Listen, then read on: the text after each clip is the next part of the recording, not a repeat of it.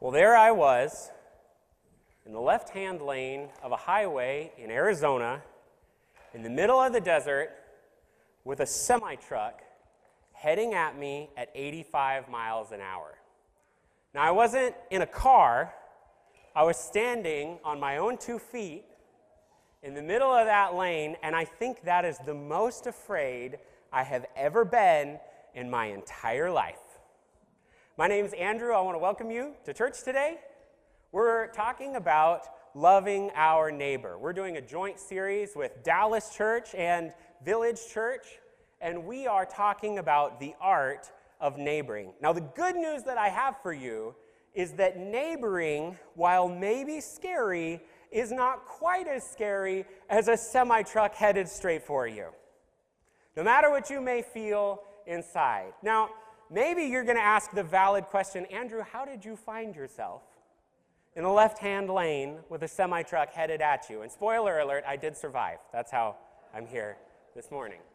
Well, my buddy and I were picking up a piece of equipment for a church in Arizona and driving it up for this church called Dallas Church in Dallas, Oregon and we were driving this thing. It's a baptistry. Some of you have seen it. It's a thing that people get baptized in. Looks a little bit like a hot tub or a pool or something like that. We have it set up over there sometimes. Now, when it comes to the baptistry, it's really important that the water stay on the inside of the baptistry and not flood the sanctuary. That, that's just a good thing. So, uh, that's just kind of an important part of the story. Now, we're driving up the highway to bring this thing back to Oregon, and this gust of wind just hit it just right. And it sent everything flying out the back of our truck. And we got pieces of foam and liner and everything all over the desert. And we had to pull over. This is not my favorite day. I'm, I'm not in a good mood at this point. And I'm running through the desert as the wind is like carrying these pieces away. And we're trying to grab them and pull it back. So we get all the pieces together. And then we look over on the road, and there's the liner, which, like I said, is an important part of the baptistry. And I had this moment where I was like, is it worth it? Do I, do I run out and grab the liner, or do I value my own life so much that it's just not worth it? Well, you, you might have done something different in that situation, but I went for it. I saw my window of opportunity and I ran out and I grabbed it, and the semi truck was coming at me, and I pulled it back, and my legs were jelly. I could barely stand up. Like, I get back in the car, and I'm just like, like I got to hyperventilate for a second before we drive off. That is probably the most afraid that I've ever been. And maybe you got scared when we said, we're to go through a series on the art of neighboring. And you get to meet your neighbors. We're giving out these magnets that you can, can put on there just as a reminder that if you live right here, that we should probably know all of our neighbors by name and get to know them as people. And I don't know where you felt on that, how scared you were when we said, hey, you need to do this. Maybe you're like, I'm an introvert. Andrew, you don't understand. I, I don't do that talk to people thing. Well, Jesus didn't say, extroverts love your neighbor as yourself. Jesus said, everyone needs to love their neighbors as themselves. But we do it in our own kind of style and way. Now, I'm an extrovert. I like to tell jokes and kind of be the center of attention and all that kind of stuff. My wife is not that way. Her style is not to walk over and tell jokes to the neighbor, hi, this is who I am, but her style is to make cookies and to go give them cookies. And I got to tell you, her cookies a lot of times go over a lot better than my jokes. And so, whether you're an introvert or an extrovert, whether it scares you a lot or it scares you a little, we all have the call to love our neighbors. We are in this series called The Art of Neighboring. So, this is week three. We're talking about the fear factor.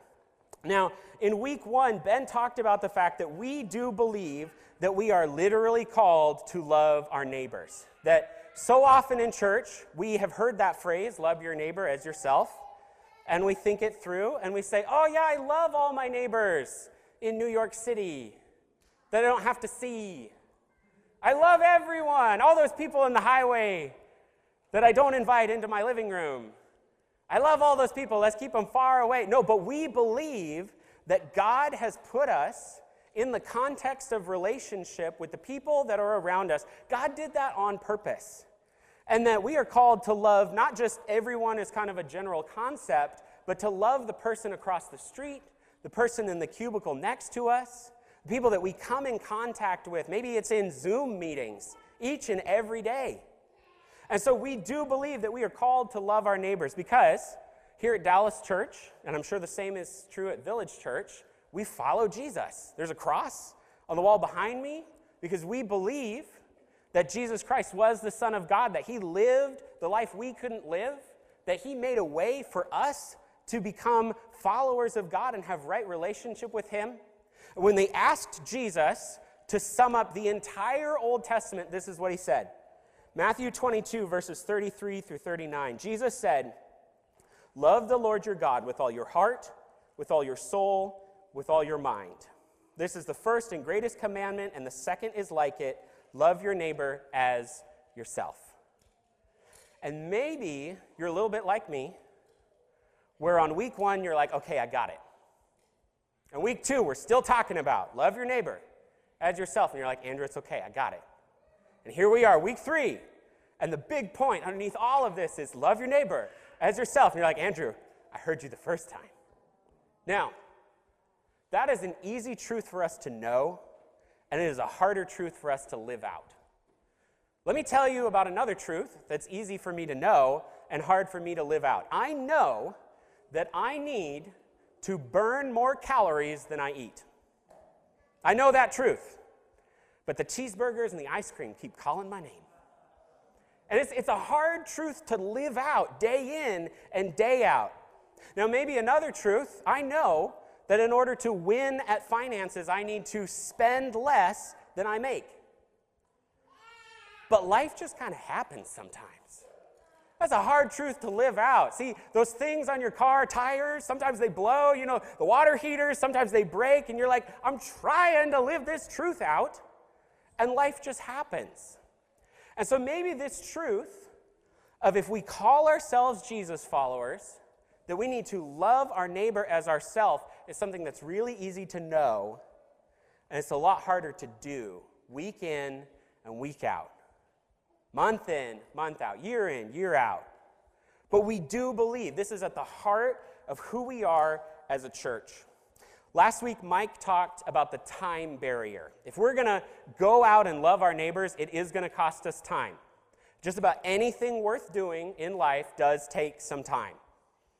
And Mike talked about the why behind it and the fact that the way that God sees our neighbors motivates us to invest the time. Today, I'm going to talk about the fear factor when it comes to talking to our neighbors. I think that the fear factor is early on the steepest learning curve in neighboring. But once you get past it, it kind of becomes a non issue.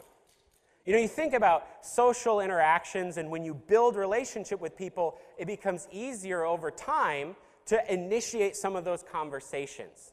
The very first time I asked my wife out on a date, I was scared spitless. Like, it was, like, I thought I was going to die. I was like asking this girl out. Now, this week, when I said, hey, do you want to grab some McDonald's?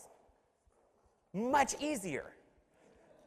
So maybe that's how it is with neighboring, where, you know, there's that initial, like, I don't know if that's Mr. Grumpy or the person that I want to have a relationship with, but over time, as we get to know them more, they know us more, maybe it's not quite as scary.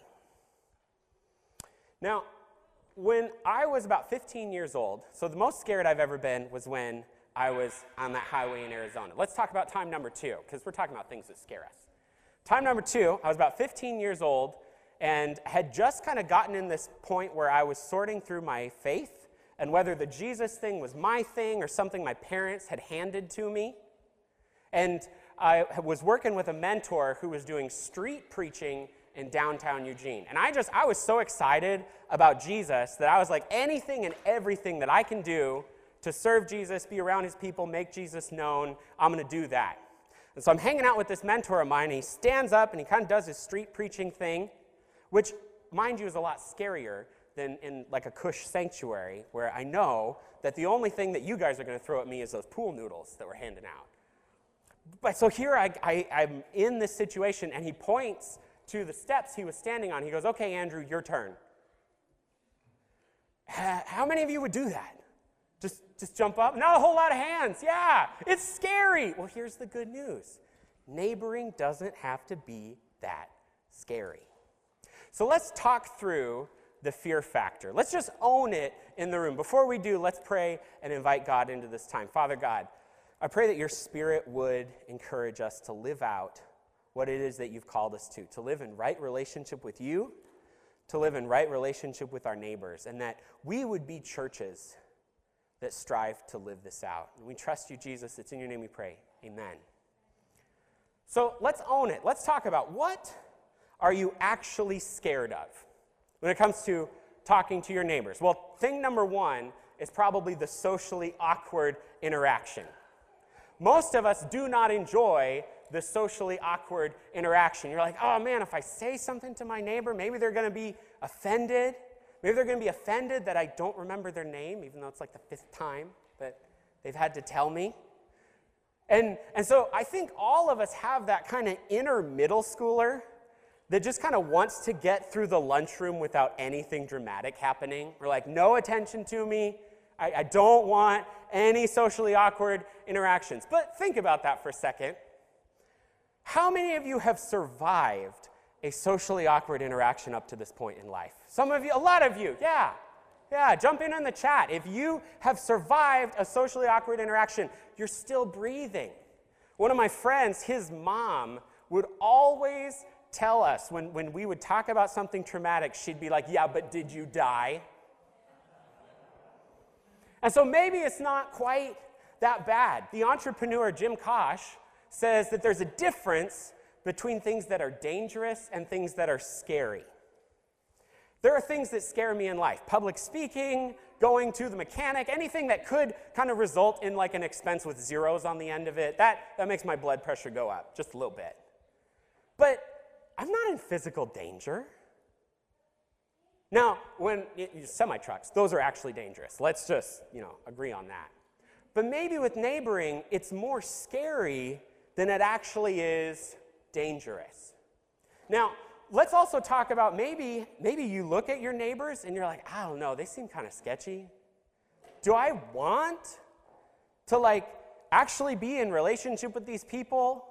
And when it comes to the idea of maybe you're a little bit afraid uh, that you might have a dangerous neighbor, someone you maybe you shouldn't be talking to. Now, Jesus said this in Matthew 10 16. He said, Be wise as serpents and innocent as doves. Now, that sounds really profound. Let's talk about what it actually means. So, think about it for a second. The serpent, when it comes to life, they live with their brain on. They are not going to get taken advantage of. The serpent is kind of this, this shrewd and cunning, and they use every mental faculty, everything that, that nature and God has given them. But then also, doves is this kind of picture of, of peace and, and innocent. And, you, and you're not looking at a dove going like, oh man, there's a dove in my yard. I'm so scared right now. Like, that's not, that's not how we go. But Jesus calls us to live with our brain on, but love with our whole heart. And so do like Facebook stalk your neighbor if you feel like you need to. Like, do they look like a safe person before you let your kids play with their kids? Maybe you need to do that. Have some safe boundaries. So I'm gonna, I'm gonna ask you to, to live with your brain on, but also love with your whole heart. Because we don't get to just say that I, am I'm, I'm not going to engage with my neighbor. And we also need to realize that just in the world that we live in, we are fed fear on a daily basis.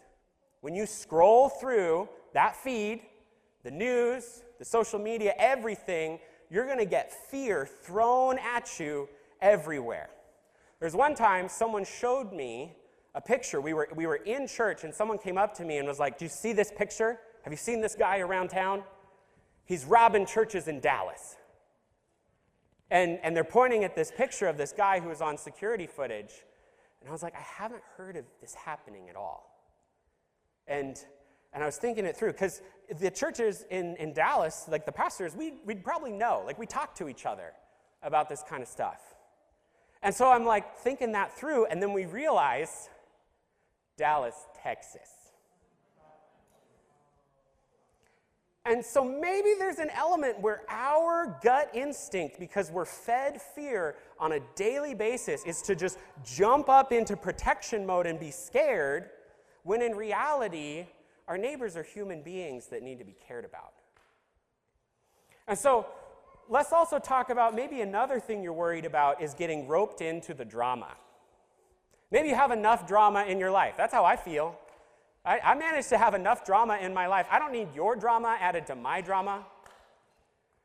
And so boundaries are really key. We're going to talk next week about some pro tips when it comes to neighboring. And so do please have boundaries. Maybe you don't give them a key to your house, maybe you just give them your cell phone number. Maybe that's, that's the boundary. Did you know that every time the phone rings, you don't have to answer it? What? Well, I'm a millennial, I know that. I never answer the phone. But like you can you can go ahead and just call them in the morning. If you're in the middle of family time, if it's date night, like you don't have to take that right away. But so boundaries are really key, but also realize at the same time that following Jesus does cost us something. And we can't look at this book and the life that we believe that Jesus lived and say this self sacrificing person who died on a cross for others rose again to new life, that we're going to be followers of him and we're going to live comfortable lives where nothing bad ever happens and we never have to spend time, energy, or resources on another person. It just doesn't work that way. When Jesus told the story of the Good Samaritan, where we get that phrase, love your neighbor as yourself, that's the context. The Samaritan cares for the guy who's been beat up on the side of the road, takes him back to town, and says, Bill me. All of his hotel, his medical bills, I'm going to take care of him. And if that's the ideal, then we don't get to just say zero drama at all from our neighbors. Because God came into our mess and our drama. And so there's an element where we bear each other's burdens. There's another story that I really like that came up in our small group about a time when, follow, when being a neighbor cost them something. So there was one time where these, these people in our small group, they were having their house fumigated, and they had left a smoke detector in the back of their house, and one smoke detector that they forgot to turn off. And their neighbor heard the smoke detector going off in the middle of the fumigation. And the neighbor runs over to their house, bangs on the door. You guys okay? Are you alive? Is the fire in there? Are you going to be all right? And this neighbor did not read any of the this house is getting fumigated signs. So the neighbor is banging on the doors trying to get him, can't hear anything, and so finally calls the fire department. And the fire department shows up, and they don't read the this house is getting fumigated sign. And so the fire department barges into the house, kicks open the door, drags, you know, sooty, muddy boots all through brand new carpet, drags their fire hose in, turns it on, water damage, soot damage everywhere. And this is what stood out about this story to me. The, the couple in our small group that shared that story, they said, I'm so glad that I had a neighbor who cared about me. And, and it did cost them a little bit time, money, energy, emotional energy. But they said, I'm so glad that this person was in my life and in my community, and it kind of jump started a 20 year neighboring relationship where they looked out for the neighbor, the neighbor looked out for them. And so maybe following Jesus might cost us something. Now, fi- one of the final things when it comes to maybe why you don't want to step out, this fear factor jumps up. Maybe you're scared that you're going to misrepresent Jesus or kind of screw this up in the process. There's a reason why I don't have a fish or a Dallas church sticker or anything on the back of my car, and it is because of the way I drive. I do not want anyone to have a bad impression of Jesus because of the way that I'm driving on the road. See, number one, I drive a Prius. Number two, I drive really slow. And I know this about myself. I wait really long at like left hand turns if you got two lanes of traffic coming, and I'm just really cautious. I got people behind me, they're like, why don't you go? And I don't want them seeing Jesus in the middle of all that. So when it comes to neighboring, though, we don't get to do that. We don't get to say, well, you know, I'm just so worried that since I'm not super Christian, I'm not all put together, that I'm going to drive them farther from God when they interact with me. There's a pastor that I, I, follow, I read his, his content and listen to his sermons. His catchphrase is people would always rather follow a leader who's always real than one who's always right. And when it comes to being a neighbor, this might be true, I think, that people would rather have a neighbor who's always real than one who's always right. And so we don't have to have it all together. We don't have to be, you know, super Christian, super neighbor, plastic, perfect, head of the HOA, like that. We don't have to be that. What Jesus told his disciples, he said, Do not worry about what to say or how to say it. At that time, you will be given what to say. And so don't feel the pressure that in order to neighbor well, you need to be able to bust out, you know, the gospel tract or the Evangelicube or any of the colored books or just any of those things that people use as tools. Maybe you don't feel equipped to share the gospel, but I think you can just speak from your heart. Recently, I've gotten into cycling. And just about everyone in our church family knows about it. Not because it's on my to do list to say, guess how far I went on my bicycle. Like, it's not on my to do list. It just comes out because I'm so excited. It's what I did. It was sunny yesterday. It was so much fun. When it comes to whether you're a duck fan or a beaver fan, you don't have to put it on your to do list to tell your neighbors, they know. And maybe that's how witnessing needs to be. Sharing Jesus isn't something that we say, I'm going to strategically on time number two of interacting with my neighbors. Maybe it just comes about as you live life around them. And when it comes to the final way to get over the fear factor, this is the biggest one in the whole thing. So, if you brought your Bible, would you look at Luke chapter 7? We're going to start with verse 36. And this is the big reason, this is the most important one about why we would overcome that fear factor and interact with our neighbors. Let's, let's dig in. Here we go. Verse 36 One of the Pharisees asked him, Jesus, to eat with him, and he went into the Pharisee's house and took his place at the table. Now, some of you may know what a Pharisee is. We use that word to mean someone who's hypocritical or kind of full of themselves, has that kind of high standard. In Jesus' day, the Pharisees were the ultra religious group. They looked at what God had said in the Old Testament and they said, not only are we going to follow what God said, but we are going to build a fence around those rules and add extra and more rules so that we don't even get near breaking those initial rules. They just thought of themselves as better than everybody else. So here Jesus is invited to this Pharisee's house. He takes his place at the table, verse 37 And behold, a woman of the city who was a sinner when she learned that he was reclining at the table in the Pharisee's house, brought an alabaster flask of ointment. Now, this, this woman, she gets the sticker or the label on her of sinner. And that's another group of people. Pharisees are one side, the sinners were anyone in the Jewish community that didn't live up to that standard. Maybe because of the way they made their money or the way their lifestyle was, those tax collectors, which they felt like had sold out their community for the sake of financial gain with Rome. And, and so this woman, she gets that label of sinner on her where she was ostracized and outcast from the community. Maybe because she was a prostitute.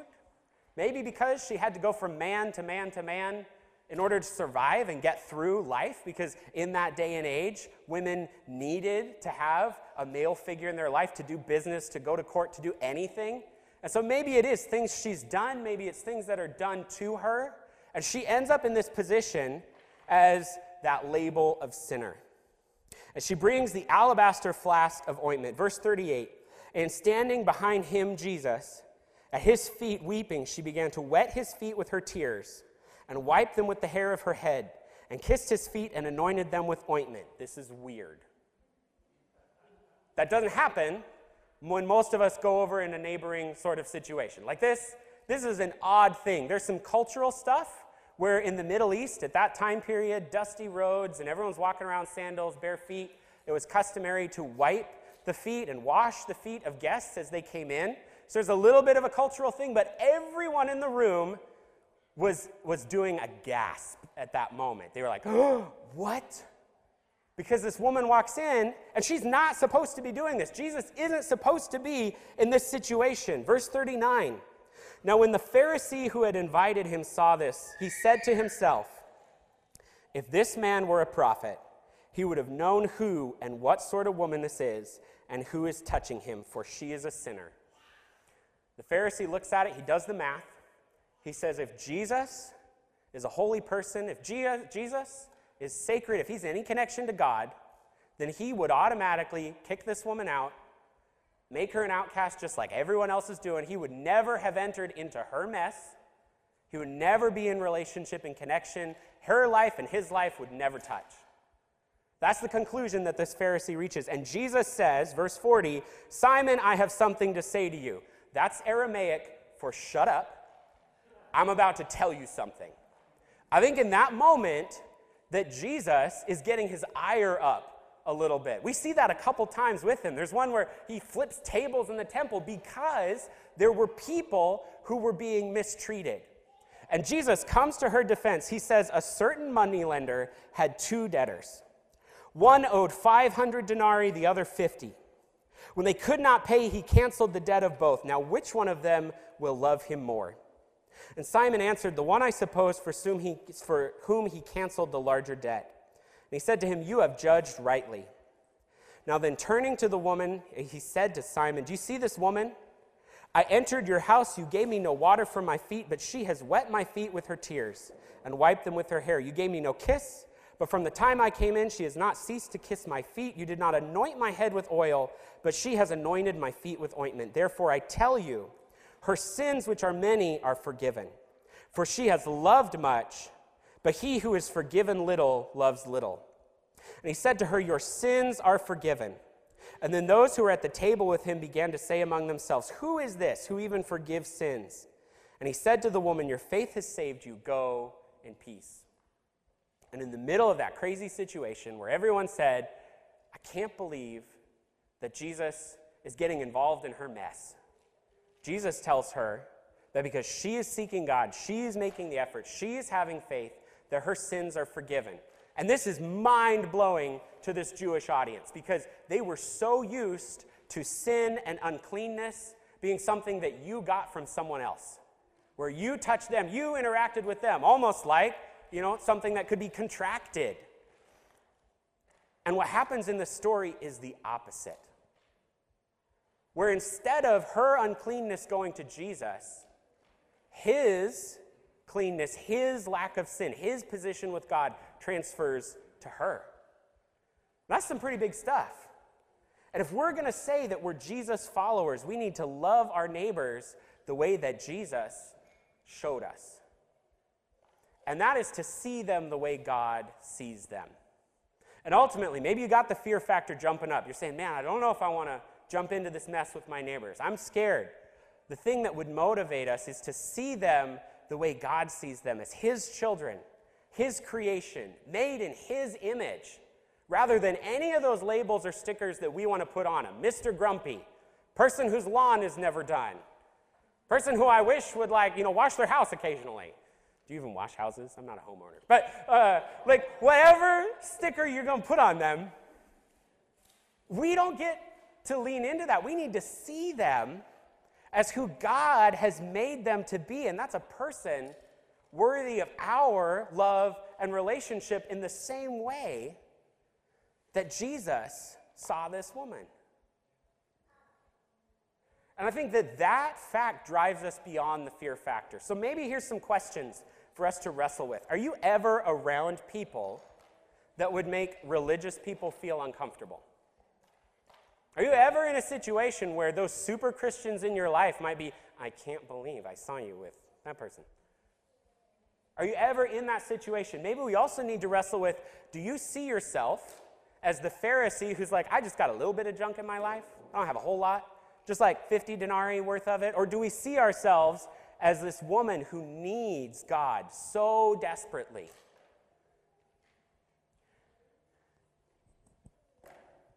So, when it comes to neighboring, we do reach out because we overcome the fear factor when we see people the way that God sees them. Not as a project, not as something to just check off your to do list. It would be a great thing. Maybe if, if people don't even come to church or come to faith in Jesus, but just that, as neighbors in Village Church or Dallas Church, that people are neighbored so well that they're like, oh man, you get to live next door to someone from Village Church, you get to live next door to someone from Dallas Church. They are great neighbors. I want to end with two stories about neighboring. One of them was when I lived in Boise, Idaho, and I was about 20 years old living in this house with as many roommates as we could get because we were trying to drive the rent really low and split it up amongst us. And it was this little tiny duplex. Now, in that neighborhood, right before I moved into that house, the neighbors actually called the cops and said, This house is selling drugs. We need you guys to come in and deal with this because we were inviting our friends over so much. And we had college students in and out of the house just kind of constantly. And so the police showed up at the door, and kind of a scary situation. I'm like, I've, I've never really lived outside of my, my mom's house or a dorm before. And I met this neighbor across the street. His name was Kevin, and he's a Catholic spiritual director. And I wasn't sure what to make of that at first because he was like, Man, I'm praying for your house, praying for you guys. And I was feeling a little unsafe in my neighborhood. I was feeling unsafe with the people on either side. But this guy, Kevin, who smiled at me every day when I'd walk to school and walk to the bus, who brought me tomatoes and cucumbers and had me over to his house for coffee, that was so important to me to feel safe in my world and just as, as a young person learning what neighboring is. Now, when we moved to Dallas, it was within our first couple months at this church, and I was calling someone who had come and visited our church. And I looked at the address and I realized that they lived in our apartment complex. They lived in number 43, we love, lived in number 36. And they were across the parking lot from us. And that started a neighboring connection that went even beyond us doing church together. But when they bought a new car, Joe and I went over in the parking lot and we oohed and awed and oh, this is so cool. This is so awesome. We celebrated with them when they had a little baby and she started to get bigger we watched her grow up in some of this. When Star Wars came out, the son and the dad and I, we went and saw it together. That's neighboring, guys. That's what we're going to be. We're going to be a church. We're going to be churches that neighbor well. And so I want to invite you, I want to challenge you. Week one was to get our neighbors' names. Week two was to start praying for those neighbors. This is a scary one, but I believe you can do it because it's not as scary as a semi truck. Is to reach out. Get the, the text message. Maybe it's just a text message. Maybe it's inviting them for coffee. Maybe it's inviting them over for dinner. Wherever you're at with your neighbors, this week's challenge is reach out.